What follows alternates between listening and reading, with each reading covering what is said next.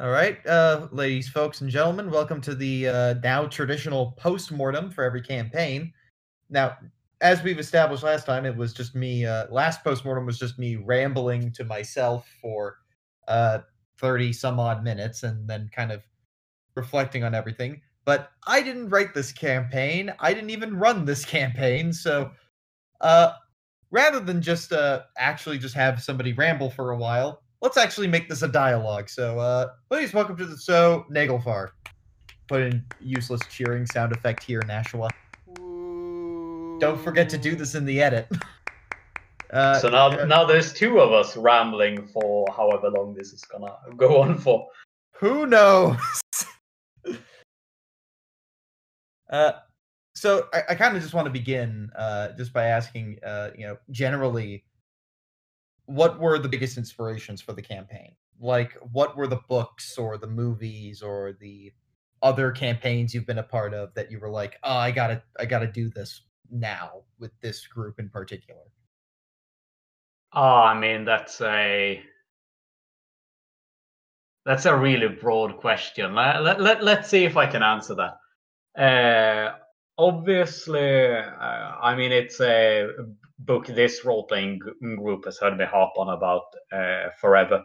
Uh, but uh, A City Dreaming by Polansky is a huge inspiration for just a magical, weird city where everything is uh, interconnected and uh, built upon mystical forces. It's just uh, that that was obviously a huge inspiration for me.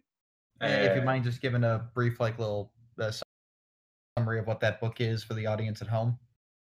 Uh, yeah.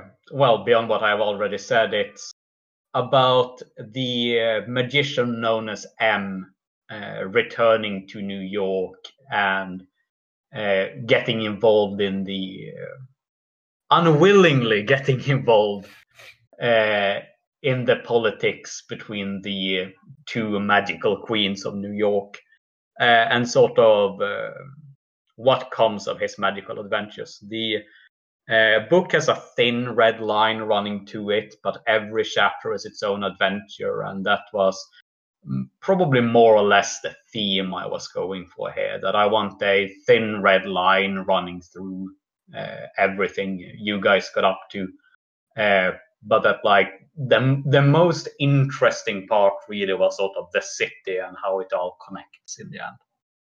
Uh, was sort of an overall goal and describing it like that that definitely does hit a lot on like everything that centralia was it was definitely like you know it was just a bunch of people end up in a situation they don't want to be a part of and they have to you know sort of play off the relationships of all those powers that be with the callum clay mystery i'm assuming being your red line uh, yeah that being sort of one of the red lines and um the Lazarus plot line uh, being the other one. I think I have here in my documents, which are just going to uh, bring up that, yeah, the sort of the meta plot was always the sort of significance of uh, Callum Clay and the return of chaos and magic into the world. There was always like what one of the biggest aspect uh, uh, of the uh, aspects of the plot, but of course the, the other most obvi- uh, more obvious uh, meta plot in Red Line was the slowly increasing tension between humans and and vampires and other supernatural creatures such as ghouls were the main other supernatural thing in the campaign. I kind of noticed this with the uh, with the returning of magic to the world element, but uh, I think it's kind of interesting that you've subverted the like the dying race trope from fantasy.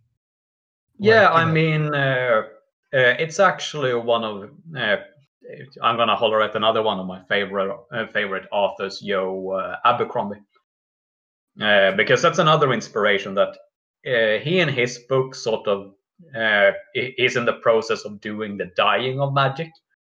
Uh, but he has said in a few interviews that he'd like to at some point uh, subvert that and build that into magic returning.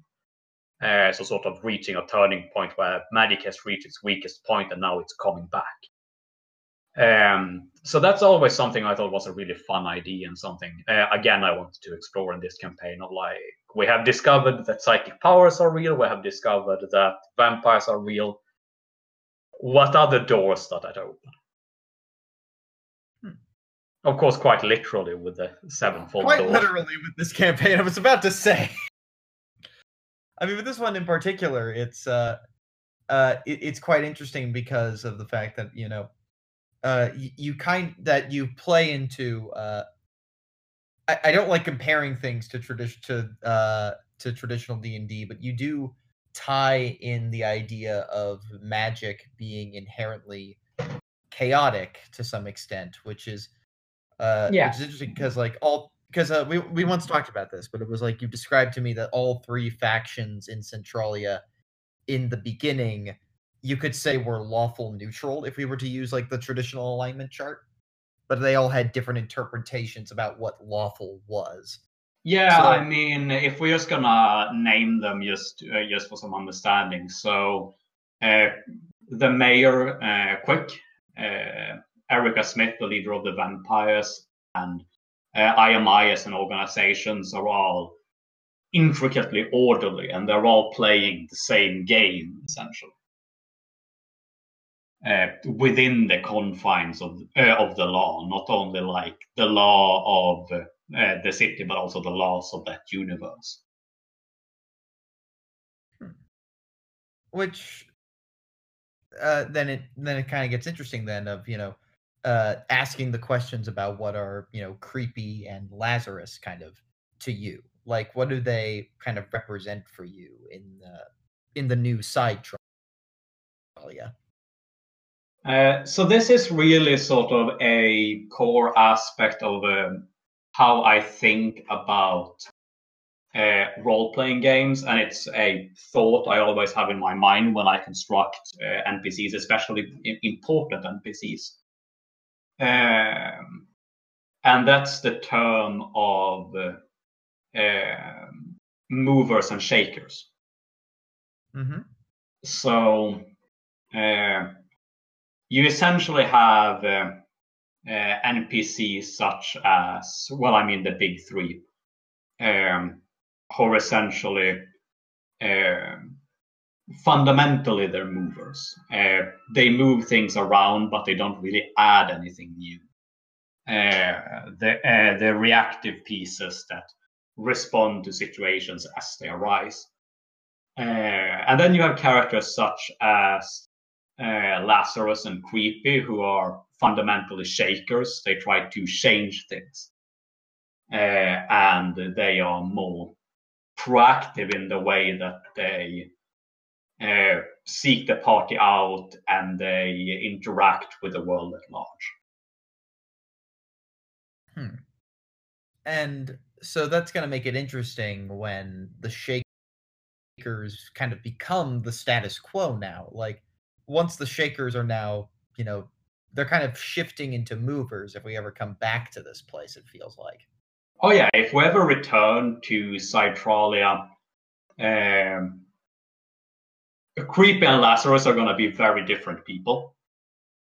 Uh, Thomas um, Quick, the mayor, of course, is dead, so he he's kind of fucked. Uh, Rasmus is dead, but of course you have Lisa in charge of IMI. IMI was really always more important as an entity than a singular individual. And of course, Erica ended up uh, running off at the end of the campaign. So definitely, if I come back, I could see myself subverting and having many of the former movers become shakers and the other way around. Uh, because you do have a sort of other place you're coming from when you're uh, protecting what yours rather than trying to uh, take what's essentially someone else's. fascinating I think Lazarus in particular will be a very interesting character in a new campaign. Uh, chief of police yeah, because in my mind, Uh, I mean, if I do end up running it for this particular group, uh, I think that the group will have the idea of him as a villain, but uh, uh, without spoiling too much, I am thinking that he's probably not awful at his job. Begrudging respect. Like it's uh, like already I can imagine it's just uh like he's so good at his job that everybody who knew him as the asshole he was like I could easily like imagine like uh at least from my perspective I could imagine like Edgar going I hate the bastard but he gets the job done. Yeah, uh. Though there's a, probably some assholeness still left, especially in many undercurrents. But uh, I mean, uh, th- that's future campaign or side stories talk, and that's still a fair bit of the future. So it's just loose ideas at this point. Oh yeah, yeah. Uh, so kind of sticking back to this, and I kind of want to. Uh, I really do think that this was one of those uh, observations that uh, towards the end of the campaign that I think was really kind of nice to have to reflect upon. Do you mind going into what your view of vampires are like as a creature? Like, what do they present that no other creature can? Oh yeah, we um, uh, we had a short discussion about this, didn't we? Yeah, we did. Uh, that I think that vampires are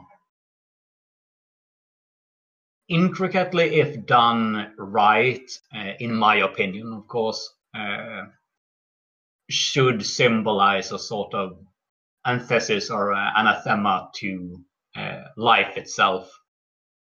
Uh, in, uh, in, just the sense that so much about vampires is about death and destruction.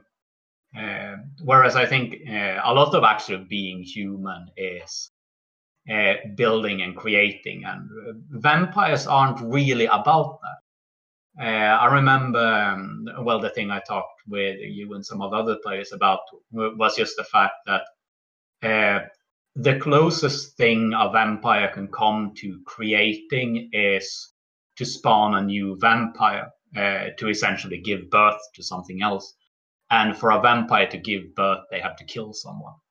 And I've always thought there was a really compelling and interesting aspect about them, and something I did want to uh, play up in the campaign. That sure, while vampires probably don't instinctively uh, like deserve to die simply for what they are, the fact is they are monsters. Uh, and if you're not really playing up the fact that a vampire is a monster, I think you're doing them an injustice because that's one of the most compelling things about them. So you'll notice that in the campaign that whenever I really have a chance to play up your vampiric urges, I do try and really lean into that, especially when you give into it and actually drink blood. I try to describe that uh, in as um, with, with the risk of ruining ruining the sh- child friendliness of this, I I do try to uh, explain the uh, uh, blood drinking of the vampire as erotically as I can, while also making it really creepy. That that is essentially the, the, the right a- adjective, though. Though personally, I, I maybe this is just me, but I kind of read it as a bit more, you know, uh, animalistic. Uh, as much as we uh, was it, as much as we didn't quite uh, as much as this like whole campaign, I think riffs on some of the tropes of like uh, Vampire the Masquerade to some extent. I do think you. I think you've mentioned that that is one of the more interesting aspects that from that universe that you've that you like to toy with the whole uh, slowly coming to see humans more and more as food to some extent. Yeah, indeed, because it uh, it does make sense to me that the older you get, the more people you see passing around you, uh, the easier it becomes to feed. Which uh, because you do you do start making these small concessions with yourself that like uh, you you maybe start off with okay I'll only drink bad blood, uh, and then you go I'll only drink from people who give blood willingly to me to unwilling to pay people to give me blood to there are certain people who deserves to be fed upon to i deserve to feed on people and, and kind of adding the you know the the the lack for a better word erotic element to that only makes it seem much more primal much more base. Oh yeah I, I did say erotic but it's a very sort of bestial uh, eroticism. Yeah yeah like the kind of like uh what is it? You know it, it, i mean uh what is it that psychology model the four four f's fighting feeding fleeing and procreation yeah procreation uh that's the last f that's the last sorry that's that's the one joke my psychology teacher loved to do Though, of course, with vampires, you can remove that and put in fanging instead. Yeah, you so probably could put in fanging. Oh, that's going to evolve into slang, isn't it? Next to leech and. Uh... oh, man.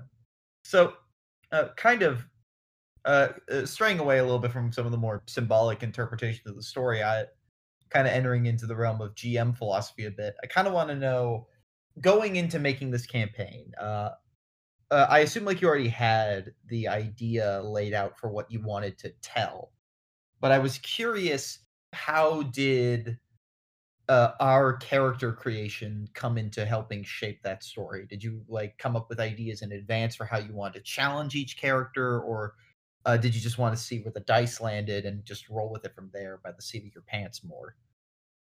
Uh, all right. Yeah, um, I, I think I see what you're asking. Uh, just to begin responding to that, I'm gonna say that uh, the story I originally wanted to tell were uh, two part, and that was uh, partly how people who didn't expect to become monsters deal with the fact that they're now monsters.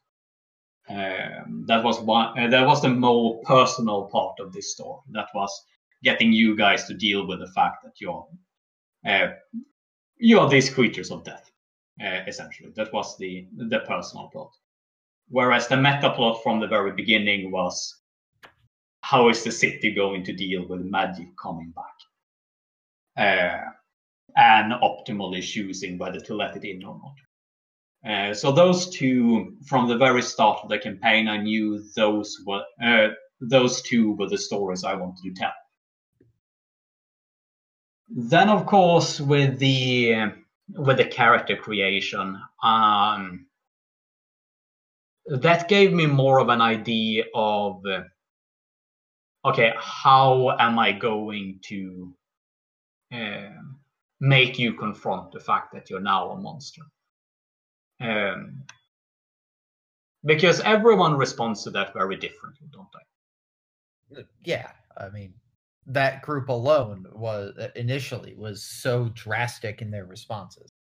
Yeah, I mean, you can't put the same challenge uh, in front of, um, well, say, uh, uh, just to pick two extremes, uh, Madeline and Elias, because they'll respond fundamentally different uh, to those challenges. Like Elias was always very willing to compromise with his uh, humanity uh, to further his goals. That was always a very key part uh, of uh, of his character. So putting those sort of challenges in front of him would wouldn't have any effect.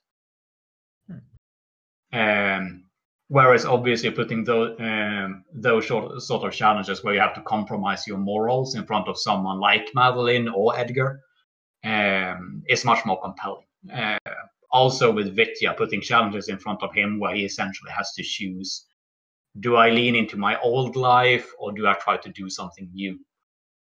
Um, because of course he was a Russian gangster uh, in the past, so sort of uh, he was already essentially uh, a monster in ma- uh, in many ways. Uh, he'd already done very monstrous things, and this sort of enabled him to return to a lot of that. And uh, he did in large part, but he resisted on the stronger points. Hmm. it, it, it's kind of interesting to see how uh, uh, how those four really kind of each represented a lot of major different aspects, which is I think what makes that one ep- the one episode where we go to uh where we plea our cases uh so powerful that they do definitely kind of play into each Oh yeah, to the Vampire Council. To the vampire council. Uh, because I, I I think uh, and feel free to kind of go into it a bit more but I think with the with the vampire council episode it was one of the most telling in terms of how each of our characters viewed themselves and as the new monsters they've become. But i think at the end all of them like we all embraced it. We didn't choose to become human again Yeah, indeed. I, I, do think that's one of the most interesting uh, points of the campaign the fact that you all chose to uh, not only remain vampires, but sort of embrace the fact that you are a vampire. Uh, I think pretty much all of you uh, at some point uh, stated that you do, uh, in fact, sort of like your new existence. And you don't really want to go back from it uh, which I think is uh, another interesting point. I mean, I've always thought in role playing games that uh, power should come at a price, and uh, temptation is uh, a, a very large theme, I think, in uh, any work of vampire, vampire fiction. So it was cool to see many of the characters give in to tem- temptation, but still largely remain human. i think it's telling actually that yeah a lot of like i think at least for now those four are probably going to embrace their vampirism but not quite go all the way it'll be interesting I to come think- back to them in a hundred years Yeah, I think uh, for a rather long while, uh, the um, uh, these four will be a ultimately a force for good in Centralia, uh, which I think is uh, it's nice. It's uh, I think one of my favorite things about the campaign is though you could argue that the group uh, lost because Lazarus essentially got everything you wanted, uh, and they got played rather heavily by Creepy. I think the personal victory of remaining largely good people to the point where they were wi- willing to compromise uh, very important aspects about themselves and move past vengeance for the be- uh, for the betterment of the city. Uh, I think that sort of personal victory is uh, stronger than any uh, like factual victory they could have over creatures like Creepy or Lazarus. That is actually a very interesting point. Uh, I, I think I, I've never seen, or I've never even heard of, to my knowledge, a, a campaign kind of ending like this, where the heroes lost to some extent, but won a major personal victory. Because to me, uh, I, I can't speak for the others. Well, I can kind of speak for Echo, but to me, at least, I, I felt as if like this was the right ending, that this was the best thing that could have happened, and it felt you know correct and satisfying to the story. But Mhm. you know, I'm not certain if we would see that with like other GMs sometimes. You know, like because you don't really think. Uh, I'm not aware of many campaigns where it's like we won the personal victory, but we lost the war. Yeah, well, I mean, had this been an original campaign, like like uh, an unoriginal campaign, I mean, a sort of uh, an adventure as all other adventures, you would have ended up convincing Lazarus to fight by your side. You would have defe- defeated Thomas Quick, and then Lazarus would have turned on you. That that would have been the classical way of doing this. So you still had to kill Lazarus. But Lazarus is still smart enough to like not to know that that would be dumb. Yeah. Like he's been around for a long time. He's been around for almost like 1,600 years, something like that. Uh, so he's like, uh, that's another one of my pet peeves with a lot of vampire fiction is that the old vampires are so sell are willing to play the long game, but then when victory is close, they lose all sort of sight of the, of the long game, and they're suddenly willing to throw down um, like thugs at a bar. Whereas I'm just like, Lazarus almost got exactly what he wanted. Then things started to muddy up, and he he's in a position where he can go, "I'll wait, in 500 years I'll be even stronger." Uh, uh, as I said, yeah, the, you know, uh, during the final session, we can afford to play the long game. Indeed. Which uh, I think about it. Uh, it's like more. actually, and that uh, that's another fun thing I wanted to raise. The fact that Vitya essentially said, uh, "I'm uh, I'm willing to sort of work with you as a check against you," um, was a large part of what swayed Lazarus to go along with your plan. Because because now he's like, Okay, so you think that you, Mister Thirty Years some vampire, will be able to be a check on me uh, if uh, if we essentially ally up? See, me being Lazarus thinks that give me three hundred years and you're gonna be a mini. You're gonna be one of my strongest allies in three hundred years. Which uh, you gotta love vampire time frames. Just I, I got time.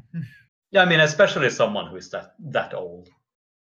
Uh, the twist that he was like, the twist that he was secretly like one of the German barbarians at Rome. I, I, I still love that so much.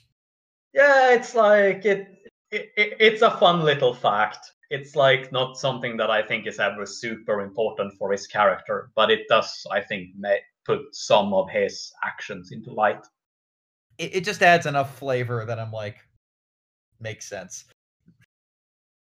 And it's also a sort of tiny excuse for me for the uh, tiny Roman references I put in here and there. It's like Lazarus thinks thinks thinks it's funny, and it's one of the time periods I know about. So it works for me. Uh, uh, which uh, the I'm uh, I'm trying to think if uh, trying to see if there's anything else I kind of want to just uh, ask you to flesh out about all this, but I think we've I think we really are kind of hitting a lot on. Uh...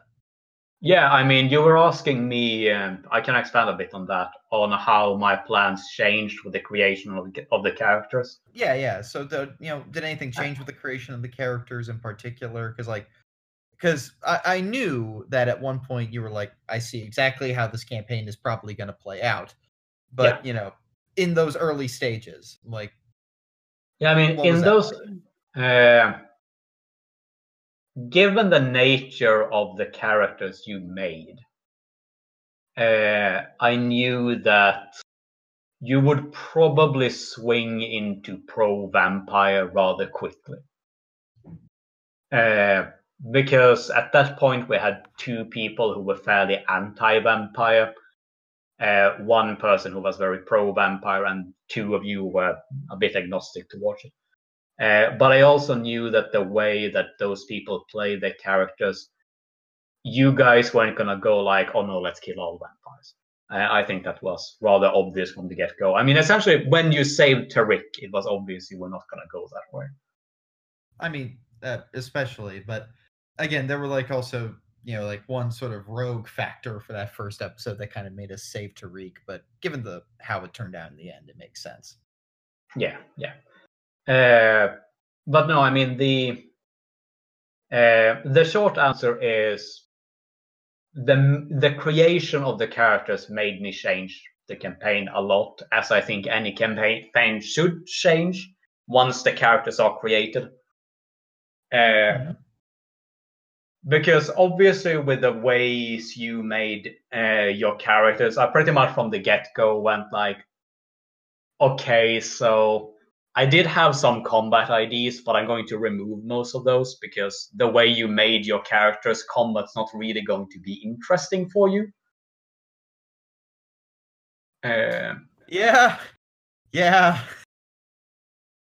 Uh, of course, I knew that. Uh, I mean, uh, especially uh, you and uh, Echo from uh, from the starter player of Madeline gave me a lot of backstory for your characters in the beginning. So I knew that, for example, Edgar having to face his past as a war criminal. that's something that has to happen, and I had to work that into the campaign somehow. Sometimes, and, so, continue, continue uh, and Madeline meeting her dead husband. I also knew from the start that that was something I was going to have to put in there. Uh, because she very intentionally, uh, or I think intentionally, left it very vague uh, how he died.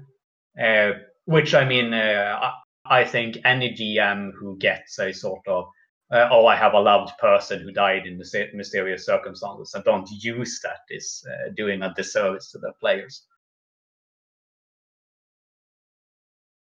Oh, uh, I never wanted to feel like I was kind of forcing your hand with the uh, come on, give Edgar his uh, his sort of redemptive arc, but uh, I, I do uh, think it did fit with. I don't think well. it's uh, I don't think it's forcing the hand. Uh, I think uh, when you have a player who gives you uh, like a solid character backstory, um, I think you you you're not uh, really doing your job as a GM if you're not using those plot hooks. Um, because it's it's essentially free material, isn't it? I mean, uh, yeah, yeah you're saying my character is a wanted man, and I I personally feel like if if my DM response to that was, ah, uh, he probably wants to be like any ordinary cop. Let's just go with that. It'd be a bit weird. No, uh, it, like uh, it's weird to kind of consider it, but Edgar, as time goes on, stops being a cop. Hmm? Like, yeah. uh, I don't know. I just uh, that's just an observation. I mean, I think all of you pretty much start out more or less as your professions, uh, and then over the course, and I I think this is interesting. Over the course of the uh, campaign, you evolved into adventurers, uh, which I thought was interesting because that's not something you see very day in modern day settings especially modern day settings. I mean, mm. becoming adventurers is kind of yeah. yeah I mean, not not not only that, it. you become interdimensional adventurers. It's sort of uh, interesting how that developed.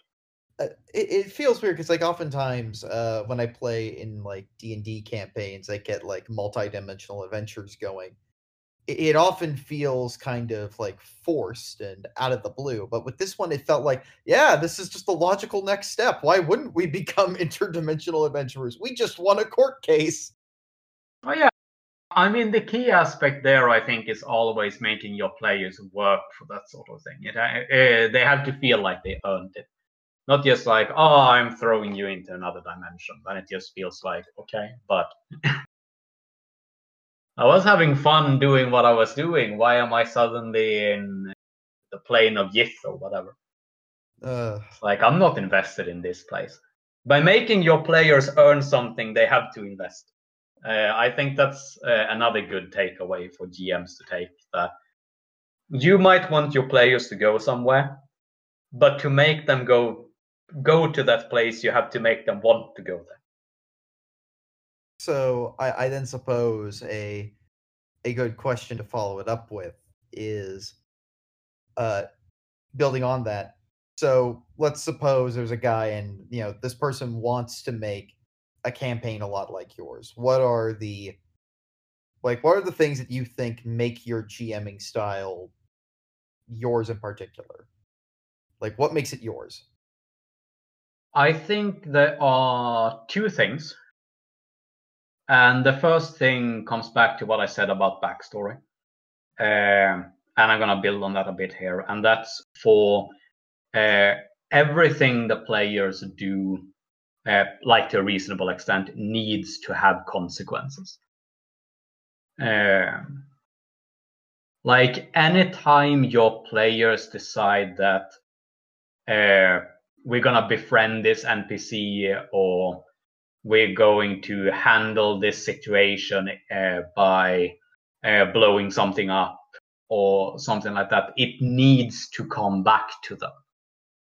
Um, I've always thought that to be a very important aspect of a GM's job. It's to constantly reference back to what has happened before.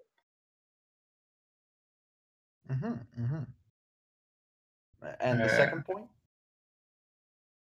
And the second point is uh, give your players enough rope to hang themselves.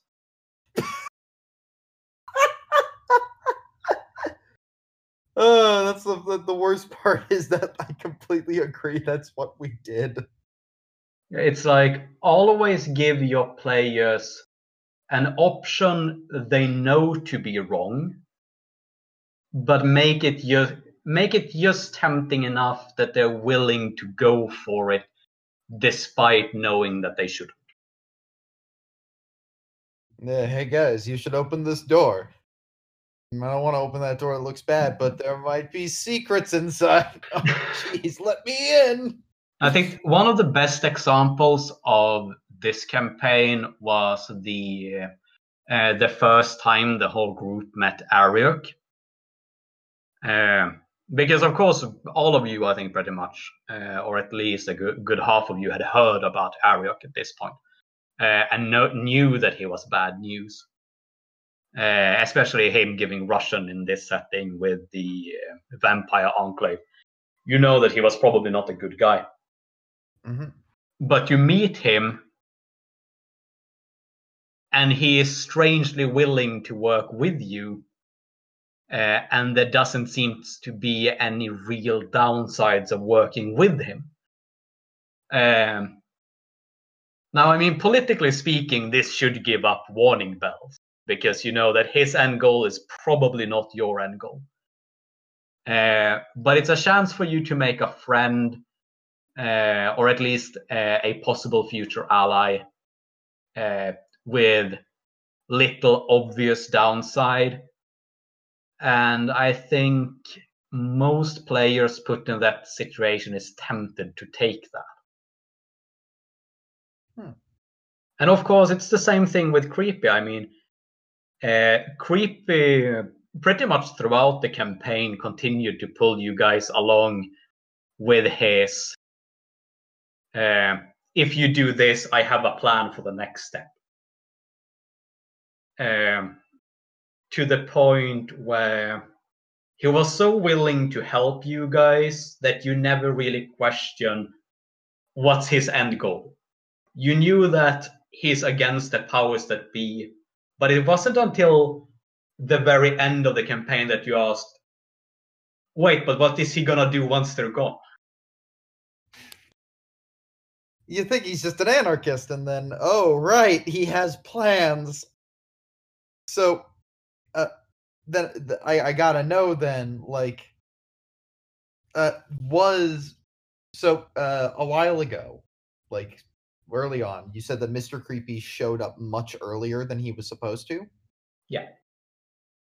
So, what I'm curious about Creepy then is let me make sure I formulate this question right. It's that Creepy kind of knew that we would just kind of go along with this plan of his and probably not really object.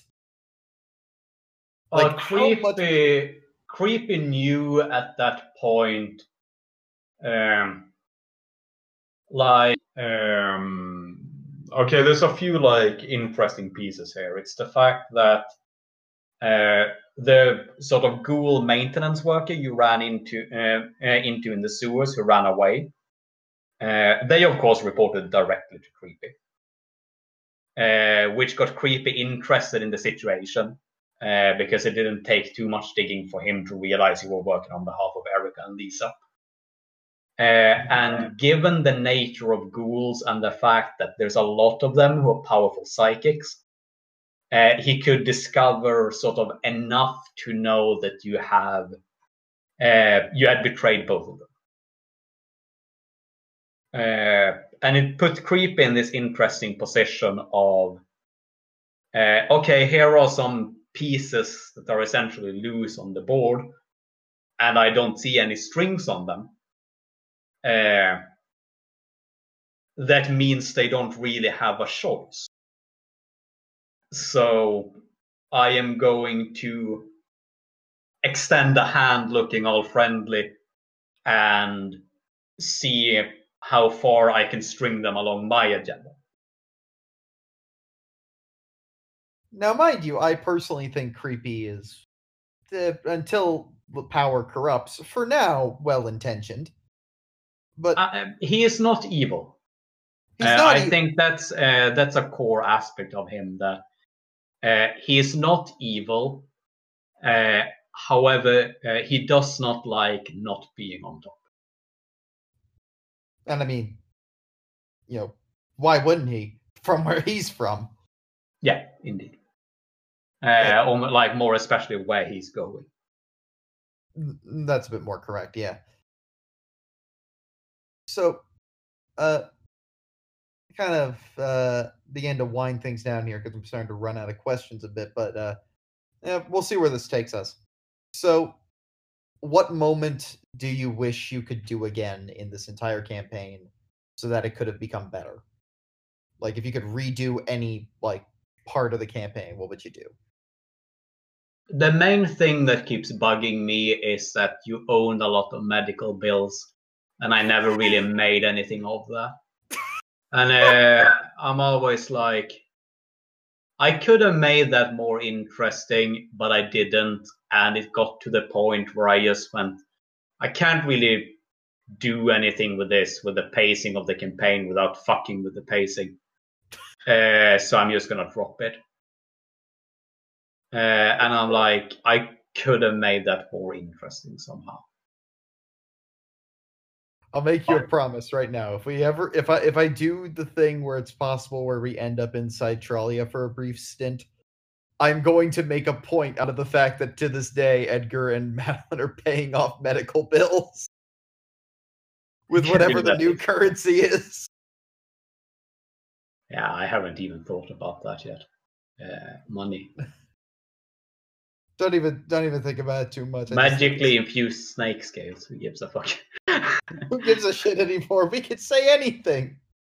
No, it's like I think that's one of the sort of main aspects that just comes back to me that I have a situation there. I could have made it interesting, but I just sort of um, went down on money and uh, yeah, nothing really became of it. So that's sort of an aspect that comes back to me that uh, I could have handled that one better. Mm-hmm.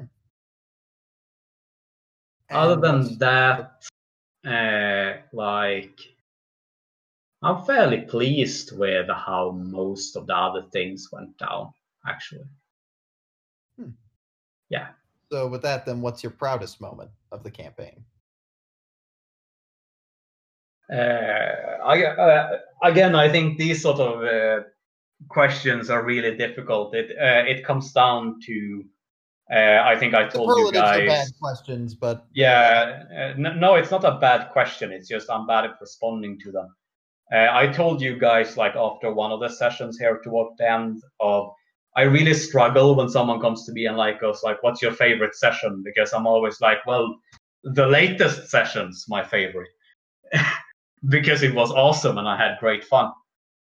Uh, but my proudest moment.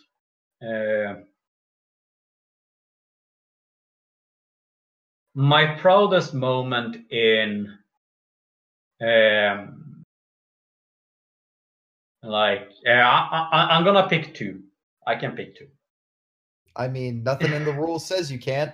Nothing in the rules says the dog can't play basketball. so uh, the first one this is the one i've mentioned before is when you introduced ariok to pinkman and i knew it was going to lead to an alliance between lazarus and creepy uh, and sort of setting that up towards the end game. And you guys actually getting to the end game, and piecing that together and piecing together where you went wrong. Uh, that was super satisfying for me because, as uh, as I told you, then I did see that point very early in the campaign. I'm like, this is going to be fantastic when they get there. And you got there, and it was really cool. Um, so that's something I was super satisfied with. Mm-hmm. The other one is just uh, the construction of the Callum Clay mystery.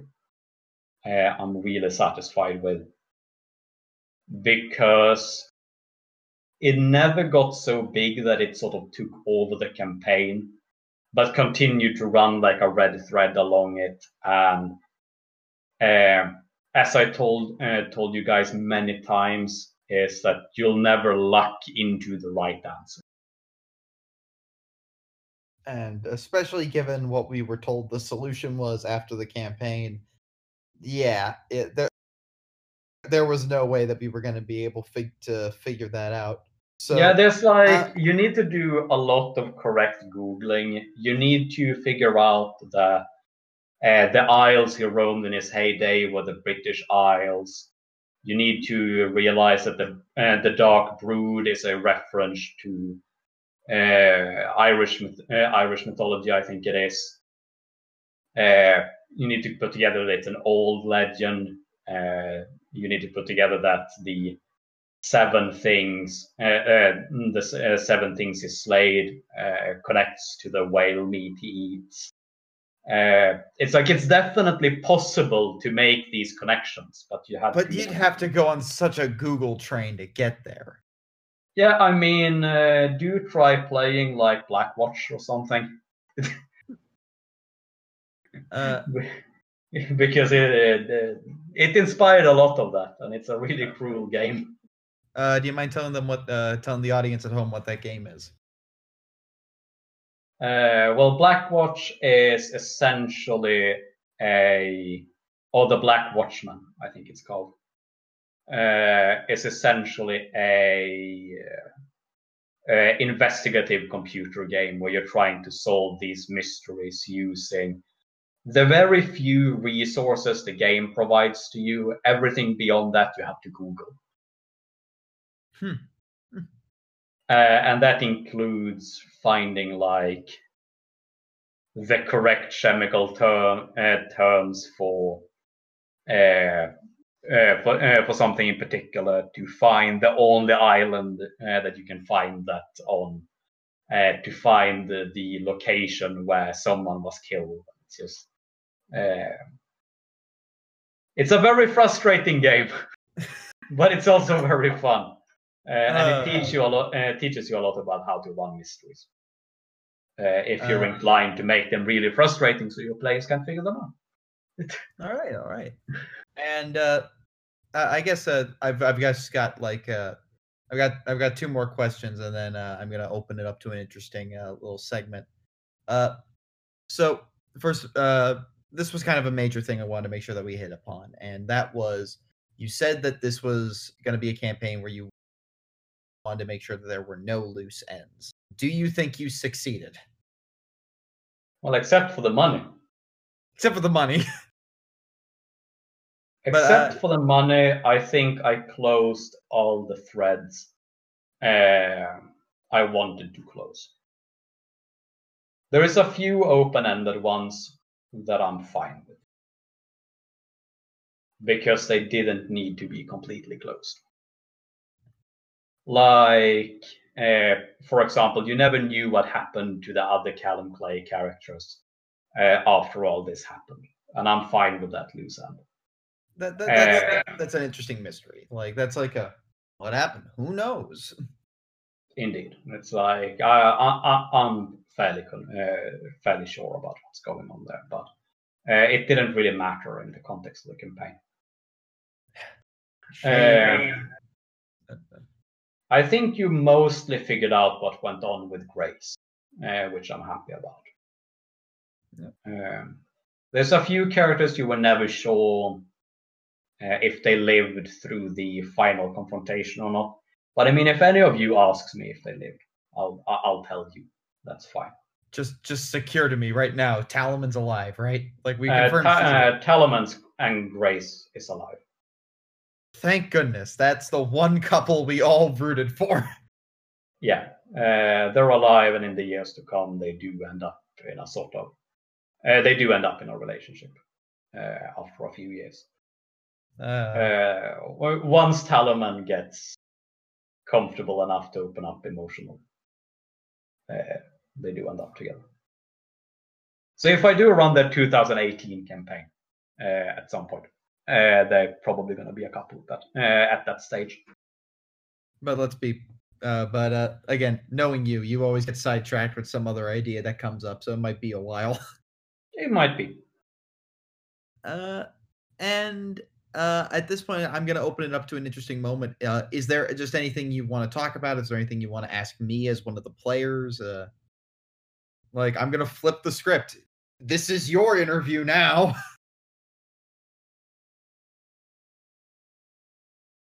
I'm gonna flip that question on you. Of is there any moment you would have liked to gone back uh, and had me do differently? Had to do differently. And uh, this is difficult because I don't have the behind the screen view. So I can't know what things were according to plan and what things were bad dice rolls.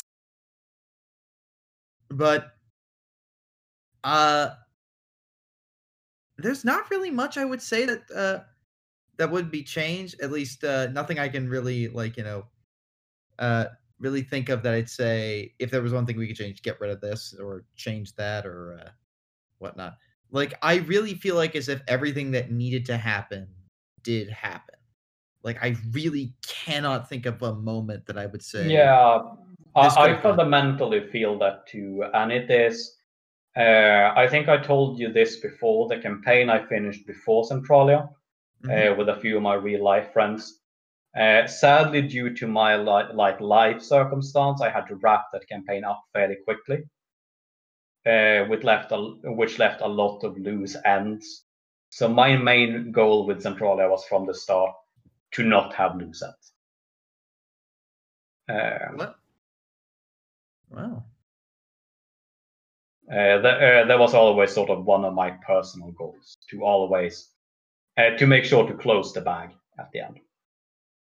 Which uh yeah, that is definitely uh yeah, no you hit it. Like I really do think you you you you knew what you were saying out to do and you did it and every part of that like from from your perspective from like the GM perspective, I think landed perfectly and from my perspective as a player, it, it felt like as if that needed to happen to Edgar happened to Edgar. Everything that needed to happen to Vitya happened to Vitya and so on and so forth. You know, Madeline Yeah, especially got everything she needed. Yeah, Chaos Priestess. Chaos Priestess. I did like that. Uh, as I said, I'm not sure if the uh, how much the viewers knew of this, but me throwing um, the chaos magic at Madeline and letting her learn that that was sort of it was a total fluke. I had a moment where I just go like I could do this and have it tie into the campaign. Uh, and like a lot of really important parts of the campaign were like that, where I just saw like I could make this interesting uh, if I just go off script here. I, So, I'm, uh, I- I'm, I'm taking that with me in the mask. So Yeah, I suppose that's another thing I think mo- uh, more GM should just listen to. Like, if your gut feeling is telling you you can improve upon the script as you're playing, run with it. You never know where it goes. I think it usually ends up very well. Uh, of course, I also have to stress the fact that uh, I have had the best players. no. like you know I, I, I, i'm sure most gms will say that at sort of this point but it's just the way you guys roll with failure and being put into narratively interesting situations where you aren't necessarily on top i think that especially makes this group really amazing. Um, because I have had a lot of groups where when they get knocked down a peg, they sort of lose their air and they go, well, we don't really know what to do now. It's like they almost enter this depression of, well, now we just kind of lost. We thought we'd like earned a victory here, but we just sort of got fucked. Uh, and this group never really got like that. Um, I can really only think of one time where this was the case, and it was like the moment before the trial where we had to figure out what to do about that. That that felt like a loss to me because it was like, oh, I didn't know Actually, what to let- do, but we had to get let's up. Let's return to that a quick. Uh, you were asking me if I regret something about the campaign. Yeah, Yeah. the time leading up to the trial. In hindsight, I could have handled better. Eh, I, I think it went well. I, I think like it just could have been like a little bit snappier on the pace. Yeah, More exactly. akin Like, to what we were doing at the end of the campaign, but yeah, the pacing of that section was all wrong. And it sort of fizzled out into nothing, and I did have to save it a bit for the GM fight of uh, the date's been moved up. Uh, which uh no, I think you could. uh, I think that was still dramatic though. Like I think that was a good move because it does feel like as if the bad guys have just pushed the date of the trial forward so you feel unprepared. And I think I'm I'm just kind of thinking about this a bit. Like even though it's not realistic, like because uh, I think you you've you've told me right that like the trial is one of those things that like because it was the first time you ever did something like that, it was a very new experience. Like I think that that if if we if like if you or I were to run something like that again, I think it might be more, you know, have that surprise date show up, that surprise date shift show up, so that way it's a scramble to gather information and they go into court very unprepared and kind of discover together the case. yeah. Uh, yeah, Not I think in the slightest, but definitely that part could have been handled better, but it sort of was saved as well and didn't really stick in in my memory because I did think the actual trial was very good. Oh yeah, I mean it was it was so good and so intense. I split it into two parts on the same day just to give people a break. It's yeah, like we gotta savor this. yeah. Um, uh, I was actually that uh, that was uh, definitely another high point of the campaign, just because as I said I didn't know how to do it, but it still sort of turned out really nice. Uh, so that's fun. Uh, Um, that- I've told you this before, but I always like doing things in role playing games that I'm sort of uncomfortable with. I mean, uh, especially, I mean, like novelty is the whole, you know, somewhat the point of the hobby at times. Yeah, it's sort of. I, I do have this dreadful thing you know, where uh, I'll go, "This is bad," and enjoying it is bad, and you should feel bad for engaging in it. Uh, and sort of whenever I do that, I also go like, "Yeah, but what if I did it? How could I make this interesting?" Essentially. I think there's like, as like D and D and tabletop RPGs get more popular as time is going on now. I, I think there's all those like common platitudes of wisdom for GMs now that kind of restrict every now and again what you can be capable of and it's uh, i think that's a fun challenge like how can i make this work or how can i make this fun and engaging for the players Mhm. i mean Yeah, and, and for yourself for that matter. I mean, the number of times we split the party in this podcast. Yeah, Uh, I mean, I, I, I'll admit that was frustrating at times. Uh, really? Yeah, it's just, uh, I mean, I think one thing that's not discussed very often, uh, sadly, is the fact that when the party is split, that does put a stress on the GM Mm-hmm. because the GM gets put in a position of, okay, I do have to bounce between these two scenes, uh, and I have to keep a somewhat uh, somewhat balance. Uh, uh, and make it interesting for everyone. And I sort of, I mean, I'm the sort of person who always feels kind of bad when two characters run off to do something, though the other twos kind of stay behind, and you go back to them like, what are you guys doing? And they go, nothing, we're just waiting. And I'm just like, oh, I'm sorry that you showed up to my game and you're sitting for like an hour doing fuck all. Uh, There's Like- a little bit of a perk with the at with with the fact that we're over with, with that we're over Discord because we can like mute ourselves, take out the headphone jack, and just like have it on in the background while I go handle something else. yeah, indeed. I mean, there, uh, there is that benefit, but I also like, I do enjoy keeping my players there and engaged. And I think if people do that too much, like walk off and fuck with other things, uh, you do lo- lose a lot of focus. So, Oh yeah. Um, there's definitely an aspect of. I mean, I don't mind the party splitting up, so don't get uh, don't get me wrong there. It was not like a huge like, oh, I got really annoyed with you. Uh, it was not.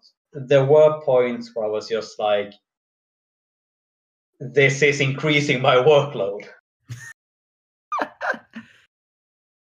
because Uh, I think I, I- I think that's the main takeaway of don't split the party is that it's a very easy decision to make for the players, but it makes the GM's workload uh, double, which is why I think uh, a lot of GMs uh, sort of smash their players uh, for that by having TPKs and whatever Oh, uh, just because they can't really the back and forth gets a lot uh, looking into the future, I've been thinking about this question a lot because uh, uh, for the audience at home, I've been running Horror on the Orient Express again for a personal friend group in real life, and kind of taking some of the lessons from that as well.